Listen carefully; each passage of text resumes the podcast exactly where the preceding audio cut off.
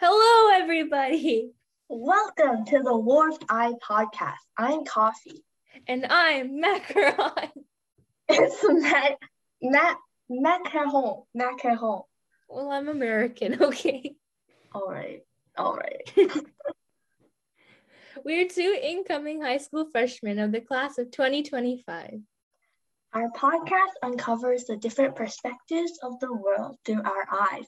Everyone's view of the world is uniquely warped, and in the Warped Eye, we explore their perspectives by discussing topics like science ethics and random social debates. The podcast will also be sprinkled with fun elements like productivity, random would you rather, and more.